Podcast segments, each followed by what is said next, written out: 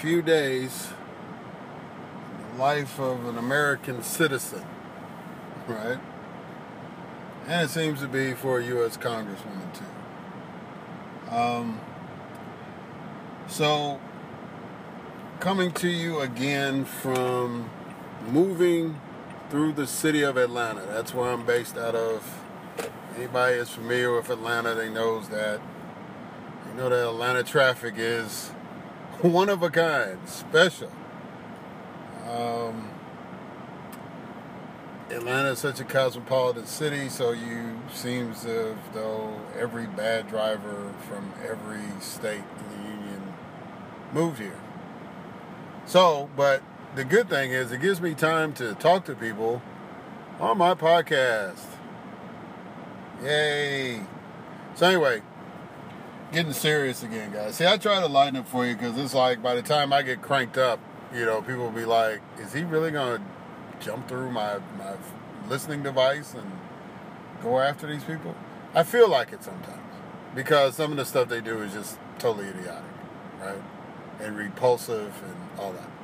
Nonetheless, some good news happened today and and the response was even better. So it seems as though that Congresswoman Tlaib from Michigan, uh, as we have stated, she is of Palestinian descent.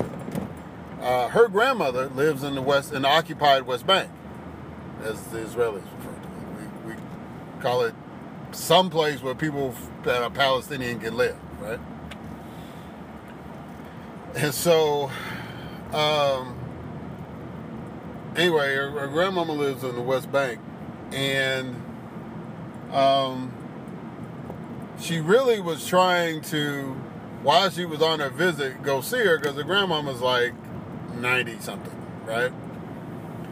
So, you know, she's figuring she ain't got too many opportunities to see her relatives from across the water. So, you know, especially her grandmama. So she wanted to take advantage of the fact that she was on a congressional mission, uh, trip and go see a grandma.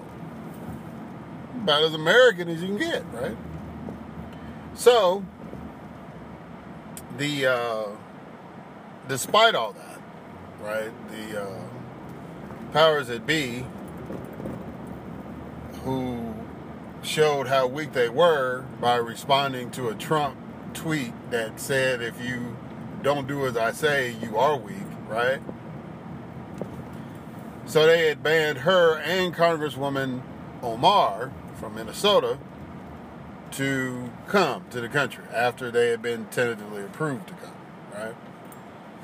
Now, their whole visit, they weren't going to meet with, um,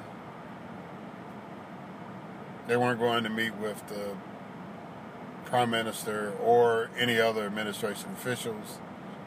Um, they weren't going to meet with the people that are fighting the boycott of Israel that they're supporting.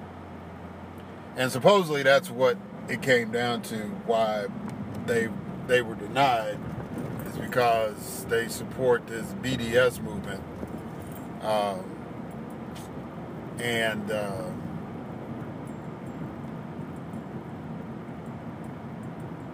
and this that movement is a movement to boycott Israel for a treatment of Palestinians. Um, it's been the goal, pretty much, of every major American politician to one support Israel, and then, but on the other hand, be humanitarian to the uh,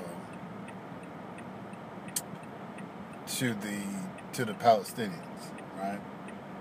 And so to be clear, you know, my political history has been to support uh, Palestine having a state. Now, a lot of people don't understand all that, right? And uh, and a friend of mine, a good friend of mine, at least at the time, anyway, he he hit me up to just some basic things. So first thing you need to understand, right? We talked about Zionism yesterday. So Zionism is the movement as defined in many subjects. It's the movement to uh, to create a state for Israel, right? To create a permanent homeland for the people of Israel, right? The people that you know are in the Bible, right? The the the, the you know because if you understand the Bible, there were twelve tribes, and so there was actually uh, you know the one that kind of has the biggest claim is the tribe called Benjamin, right? At least people that say that they're connected to that. Anyway, that's that's way beyond all my stuff. All I know is is that this thing was started like in the late 1800s, about the time that the rednecks started, you know, trying to reclaim the South in America, right? And it, it, it, gained some momentum and some popular support after World War II because of the atrocities that Adolf Hitler did to Jewish people during during the war. Um, you know, six million Jewish people died because of those atrocities. And so that kind of gave the Zionist movement a chance, a legitimacy even, to to move forward with this call. Uh, kind of like how Birth of a Nation legitimized the Klan, right? And so, you know, the only difference was Birth of a Nation was propaganda. This was an actual tragedy, right? a tragedy that only can be matched by the middle passage of Africans being transported to the Americas for slavery, right? Anyway, so um, by 1947, the British area that had been called, the British occupied area that had been called Palestine, um, you know, it was like, so there was Palestinian people that identified there, but there were Jewish people that lived there too.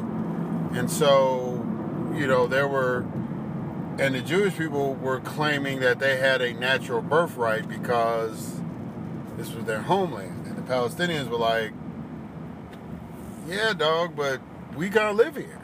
So it's all right if y'all come in, but y'all just can't kick us out, right? So a war began.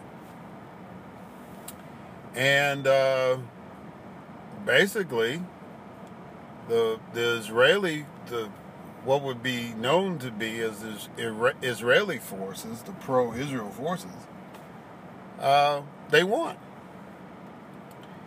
And so in 1948, they basically started kicking people that were not Jewish out to create this perfect Jewish oasis, utopia, whatever you want to call it, right? Homeland. And so began their form of apartheid by kicking Native people out, right? See, we've seen this movie in America with the Native Americans, right? The Native Americans, the European settlers came in, and after many wars and you know, a few victories by the by the natives and a lot of victories by the Europeans, uh, the Caucasians, whatever you want to call them. Um, you know, it's like now we have what we call Native American reservations, right? Now you can go there and gamble and have fun at the casinos, but the real history behind that is that's American apartheid just so you know, right? And that's a that's gonna be one of them free flowing podcasts down the road. I don't know when, but it's gonna come soon. And I also said I was gonna talk about this Philadelphia shooting. I'm still debating about that right now, right? Because I want to get this thing out dealing with uh, Tlaib. So anyway, um, And then there was another fight in '67. Uh, the only good thing about the the 48 thing is that Ralph Bunche became known, and Ralph Bunche was the black man who was the UN UN embassy, uh, envoy, United Nations envoy, and negotiated a deal where the bloodshed would stop. And uh, but unfortunately, it led to the Palestinians have to leave, right? And uh, and then the Palestinians that were still there. Um, by 1967, they had booted, booted them out. And then, uh, you know, they started coming back. Now, the problem with that is that the Palestinians resorted to terrorist activities to do that. The PL, you've heard of the PLO, the Palestinian Liberation Army, Hamas. I think there's another group out there. So they were kind of like, yeah, you know, these were the folks that weren't exactly thrilled with the results, and so they took to terrorism, right, to to try to regain it. And some of you have maybe heard of this dude uh, Yasser, Arafat. Arafat was probably the most charismatic leader of the PLO, um, most known. And he ended up negotiating a peace which started leading toward um, you know, the end of the terrorist activities, of course, but also started leading toward discussions about a legitimate uh, Palestinian state, right, within the country of Israel, or at least coinciding, right. But then Netanyahu and the Likud party got control, and that pretty much squashed all of that.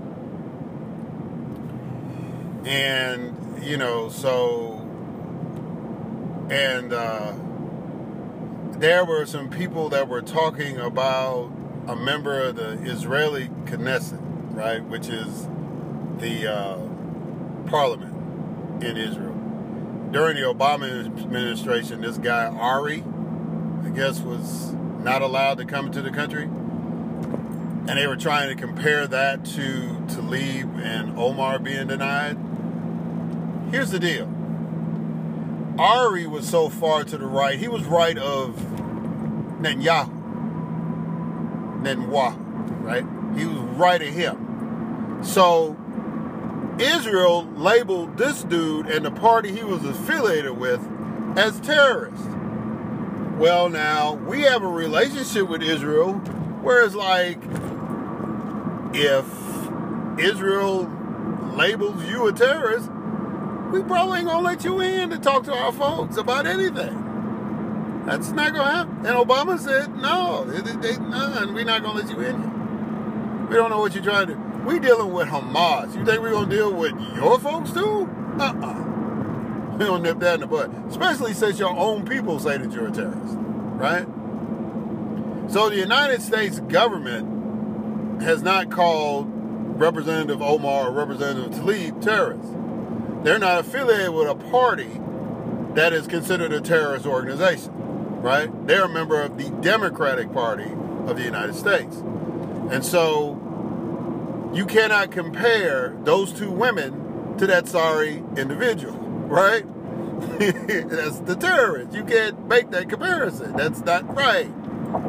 So anyway, uh, yeah.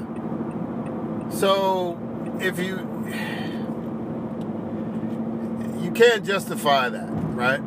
So in the end, they realized that it was kind of shoddy, and you know they it was really kind of messed up. So they really don't like Omar. They do not like her at all. So they didn't even try to work around to find something. But with Tlaib having a grandparent, they tried to accommodate her and say, well, if you just come to see grandma, don't talk about no boycotts and none of that stuff. You can come on in, right? So they gave her, they changed their mind on her, and then they uh, they basically said that she could come. Well, guess what Representative Tlaib did? She said thanks, but no thanks. Right? I'm not coming. First of all, I'm not coming to be limited in what I can say and do. I'm not coming to see with my own eyes how bad you're treating my grandma. And number three, I ain't coming without my dog. I ain't coming without Representative Omar. That was the whole purpose. It was supposed to be the two of us coming. And and you gonna let me come in, but you ain't gonna let my girl come in. Okay. Yeah, you can keep that image. You can keep that. Keep it where you wanted to keep it in the first place. We good. We good. All right? So, Representative Tlaib is not going to Israel, although the door has been opened for her to go. And good for her. Good for her that she has decided to tell them folks where to go, how to get there, and uh, and leave me alone. Just leave me alone. Because you had no right to do that in the first place to me. Right? So, just in case, you know, even the guy who is going against the boycotts, let me tell you how deep this is. Even the guy who is assigned by the government, because the government of Israel has created an agency to fight this movement to boycott Israel, right? They have actually created a state agency to do that, a government agency. And the guy who was over that government agency said, let her in. Please let her in. Oh my God, if you don't let her in, then that's going to make my job harder. Right? Let her in.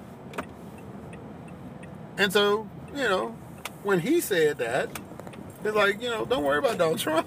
Don't, dude, I'm the one that got to deal with this. Let her in. So at least they offered to let her in. Now, when she said that she wasn't coming, oh, oh, she just, oh, she's this and that, and oh, she just used us, and blah, blah, blah, and this, that, other, that, and that. Whatever. I'm sorry your feelings are hurt.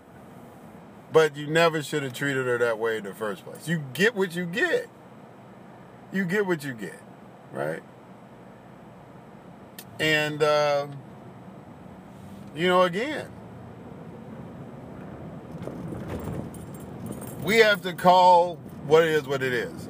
So Zionism is nationalism, right? Just like white nationalists here, just like white nationalists in other places, right? So, you get what you pay for on it. You know, she does not want to support you anymore. She's not she's not going to compromise herself. Right? She's done with it. She is a United States congresswoman. She doesn't give a damn what y'all think about her in Israel. She does not. So deal with that. You can be mad all you want to. But see, you pissed her off, and she's one of the people that has to vote on $143 billion worth of aid that y'all get every year. So that's one vote you're not going to get. And then Omar is not going to be a vote. Then pretty soon, the question that the debate, if you're not watching us in Israel, the debate in the United States is, is the Democratic Party going to continue to support Israel based on how you treated these women? And if the Democrats control one side of the House and they get the White House and the Senate, all I can say is by the time that happens, Netanyahu better not be the prime minister. It better be the other old man that you pulled out of the archives or some other human being. Because if the Likud party is in charge, there's going to be a problem. Now, there's going to be some Jewish folks, there's going to be some Democrats that's going to be saying, hey, you know, we can't let this get too far, da, da, da. It's a new generation of people and they trying to figure out why are we doing what we doing especially if this is the way we're going to be treated by them why are we doing what we're doing And if we're really not down with supporting white nationalism in the United States, and we're trying to figure out a way to get rid of it, why are we going to continue to fund to the tune of $143 billion a nation that's run by nationalists over there? Right? Why are we going to continue to do that? So, anyway, just thought I'd share that with you. That was the good news. And again, just talking about these folks and talking about this, I've been going way over my time. We'll be back on the other side.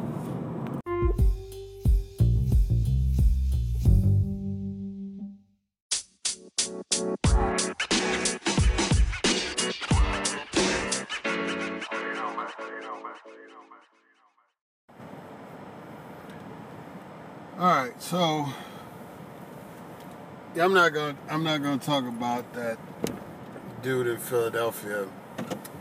Um, I, until later, I'm, I'm gonna get into it a little deeper. So, give me some time to really, and and hopefully some details will come about motivation and all that stuff. So we can really have an informed conversation about that. Um, and that Dayton situation is again sounding crazier and crazier. Um, the toxicology report came back on the on the young man, uh, and then of course the family decided, you know, to do this flowery obituary for for the child, the boy, and that that pissed people off. So I'll probably get into that next, yeah, know, next week. Anyway, I wanted to end today since I went so long on the other deal. I wanted to end with a story and kind of tie it in with something that's going on um, right now. So, I was a, when I was a member of the Mississippi Legislature, we used to vote on bond packages, you know, for economic development incentives, right? Sometimes we wouldn't get all the details about it before we vote on it, but if it was like an influential member of the legislature that pushed it, you know, a lot of people were like, okay, well, we trust, and if this person says they need it, they want it, you know, we'll go for it, right? So, we had that kind of a situation. There was a number of, and a lot of times we did that also, by the way, to try to help poor regions of the state. You know, it's like if there was a region of the state like the Mississippi Delta that needed some help, and we felt that this package was going to go for it, and based on the region that it was going to help, we would vote for it without all the details sometimes, right? And why I'm telling this story relates to that latter explanation. So anyway, um, Turns out we were voting on, we ended up voting on this one particular economic package, didn't know all the details, just knew that it was supposed to be the next thing, best thing since sliced bread. And they brought it up before us. Um, I forget how many millions of dollars it was, but it was it was it was over ten, and it was supposed to be this package you know, to and it was related to agriculture in some kind of way. That's all we knew. And it was supposed to be this this awesome thing, and I forget exactly where it was supposed to be located. It was supposed to bring X number of jobs, you know, the whole spiel, right? It's supposed to be really good. And the guy who was uh, he was Ways and Means chair, and I think he was Ways and Means chair when he brought it, and where they first came up with it, and he was speaker by the time we voted on. Anyway, I can't remember all that, but I do remember that we voted on this thing, and it was kind of a unanimous vote on on that deal. When we found out the details, it turned out that it was what we called a cull cow processing plant. So, if you never heard of a cull cow, then you were just like me when this when I first found out about it cull cow basically is a cow that can't produce milk and can't uh, you wouldn't want to eat the beef out of it but the skin would be good for like rawhide or whatever the case may be, or maybe dog food, something like that. You know, as far as the meat goes, but it wasn't, it wouldn't be USDA approved for human consumption, right? Uh, so a cull cow was basically a deformed cow, what it was. And so instead of just killing the cows, this guy had an idea of using the cows to process other goods that you can get from a cow, right? Like I said, animal feed, primarily dog or cat food, um, leather, you know, that kind of stuff, right? So, in reality, when it was all said and done, it was a big big scam. It was just a scam. This guy never really had any real plans. It was all kind of bogus. It just whatever. So that ended up, and you know, and we ended up having to sue the dude and recoup the money and all that kind of stuff. It just made us look bad, right? And the Republicans used it to make the speaker look bad because somehow I think that it was the speaker's idea. Yeah, whatever. So, you know, it, it, that happens, is what I'm saying. So, fast forward to this legislative session, and in the state of Kentucky, um, similar situation happened. The, the, the Appalachian, there was an economic development package brought at the last minute by the governor, this Governor Bevin, who is like he's I think he's he was original Trump supporter. He was he was the original Tea Party dude. He's really been out there. Yeah. And and and the Kentucky folks, they didn't vote for him to serve in one position. I don't know if it was Congress or Senate, whatever, but they voted for him to be governor. So anyway, he ended up um,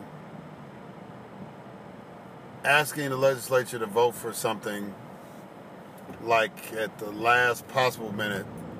Supposed to be an economic package to help the Appalachian region of, of Kentucky, northeast part of the state. As you probably know from the Beverly Hillbillies, pretty poor part of the country. And uh, so a lot of people, without a whole lot of details, it promised like 200 plus jobs, whatever the case may be and uh, they just kind of voted for it, right? Well, it turns out that this was all Mitch McConnell, right? Now he had the nerve to be upset when they started calling him Moscow Mitch, but this is why you are called Moscow Mitch. So you made a deal, right?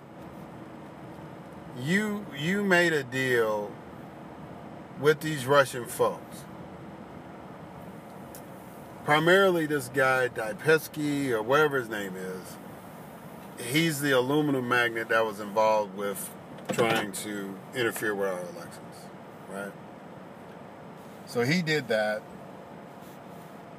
He was involved and uh, turned right around, man, and he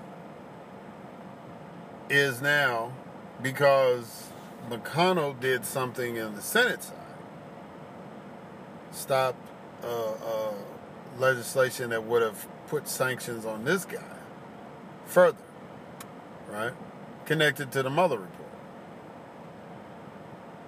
McConnell held that up, and so the reward was this $200 million project that was going to generate 200 plus jobs, maybe 2,000. Um, in the poorest part of Kentucky. Right? So there was a need. Mitch McConnell made a deal. Right? And some people might look at that and say, well, you know, it is what it is. You know, he made a deal for his folks to help his people out. You can say that. You also say that he was signing a Faustian agreement, right? And those y'all don't know, Faustian agreement, that's this Faust is the dude that sold his soul to the devil, right? To get what he wanted. In this case, the devil being the Russian oligarchs who tried to interfere with the election. That Robert Mueller's, hopefully one of them jokers slip up, end up on a private plane, land in the United States and get arrested. Like one of those dudes that was an informant or something. Anyway, so Mitch McConnell did that. And then he gets upset when we call him Moscow Mitch. So I'm going to say this and close out on the weekend. If you don't want people talking about you, if you don't want people accusing you of stuff, if you don't want people to hurt your feelings, but you really can't control the hurt feelings part. But you, you know what I'm saying. Stop doing that kind of stuff. Stop trying to help the folks that are trying to hurt us. Right? Doesn't matter if it's Russians, doesn't matter if it's white nationalists who are committing domestic terrorism. Doesn't matter who it is that are bad. Mitch, stop helping them. And especially that dude at 1600 Pennsylvania Avenue. It's it's time to stop stop the foolishness. We can't get you to bring out a bill and vote on a bill that might deal with gun safety. But you sure took care of them Russian folks. And to be fair, them Russian folks took care of you, right? At least your people. Now I know how much money you getting out of the deal. But we'll see. You know, now that now that people are upset about it and found out what's going on, they're talking about trying to pull the tax incentives or whatever, and so the Russians are talking about, well, we're not going to build a place. Or if you put the sanctions on us. Well, my thing is, how dare you, you Russian oligarch, you, try to use the poverty of American people, the suffering of American people, for your benefit. Right?